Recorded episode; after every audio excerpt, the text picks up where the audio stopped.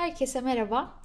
Şu an dünyanın hangi köşesinde, hangi ruh halinde, kim olarak veya kim olmayarak beni dinliyorsanız hepiniz hoş geldiniz. Bayağı heyecanlı bir şeymiş bu. Ee, derseniz ki nereye hoş geldik hemen açıklayayım. İsmim Melis. Aslında 2012'den beri Melerence isminde bir blog sayfam vardı. 1-2 yıl önce de yine aynı isimdeki bu YouTube kanalını açtım. Şu anda e, uzun zamandır yapmak istediğim, hayalini kurduğum açıkçası Melerence Podcast'ın ilk yayınındasınız. Normalde bu kanalda farklı kültürlere, yaşayışlara, özellikle mutfaklara dair videolar görebilirsiniz bugüne dek. Özellikle sık sık Yunanistan'a gittiğim ve Hollanda'da yaşadığım için bu ülkelere dair de birçok içerik şu an mevcut.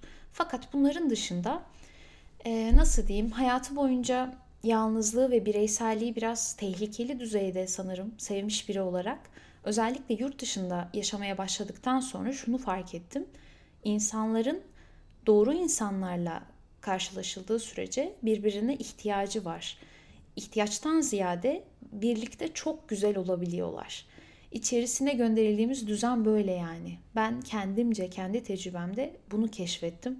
Mesela bahsettiğim blog sayfamda neredeyse 7-8 senedir o kadar çok insanla hiç tanımadan öyle güzel muhabbetler ettik ki konuştuk, yazıştık demiyorum bakın. Özellikle muhabbet kelimesini seçiyorum. Ee, bazen ne olur ya birini tanıyorsunuzdur. işte 15 senelik arkadaşınızdır. Tamam, iyi güzel. Sonra bir gün biriyle tanışırsınız. 3-4 saat konuşursunuz. Sanki bütün sırlarınızı açabilecek gibi.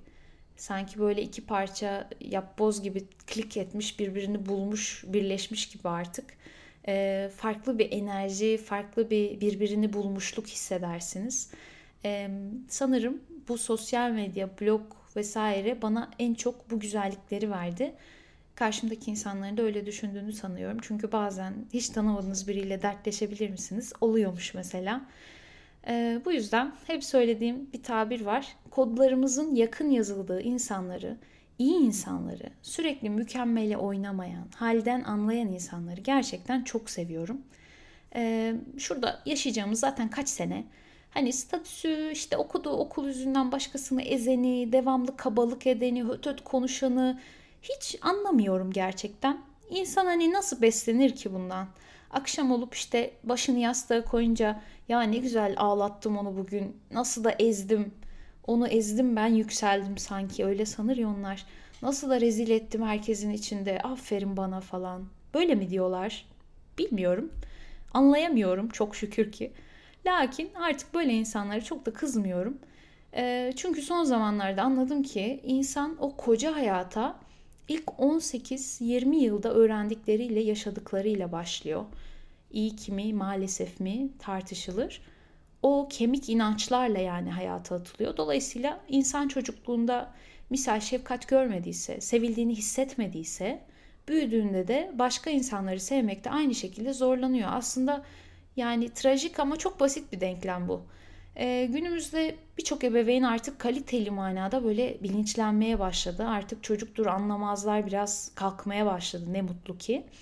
Bu çok güzel bir şey.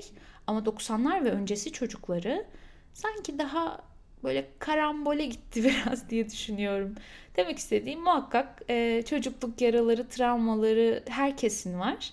O yüzden böyle insanlara da kızamıyorum artık ama bunları aşmak, böyle ilmek ilmek işleyip çözmek, o küçük çocuğu en nihayetinde artık bir özgür bırakmak kesinlikle mümkün. Sadece biraz üstünde çalışmak lazım.